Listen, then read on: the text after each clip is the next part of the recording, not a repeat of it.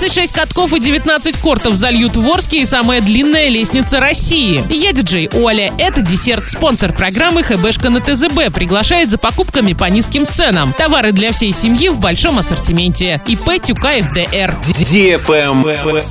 News. В Орске этой зимой зальют 36 катков и 19 кортов. Большие катки оборудуют в парках машиностроителей, северной строителей, Центральном парке, отдаленных селах Ударник, Тукай, Крыловка, а также на территории спортивных школ «Лидер» и «Юность». Лед зальют во всех трех районах города. В Советском районе 8 кортов и 4 катка, в Октябрьском 12 и 10, в Ленинском 16 и 5. Сейчас специалисты проводят ремонт ограждения, очищают территорию. Лед начнут заливать при наступлении стабильных морозов.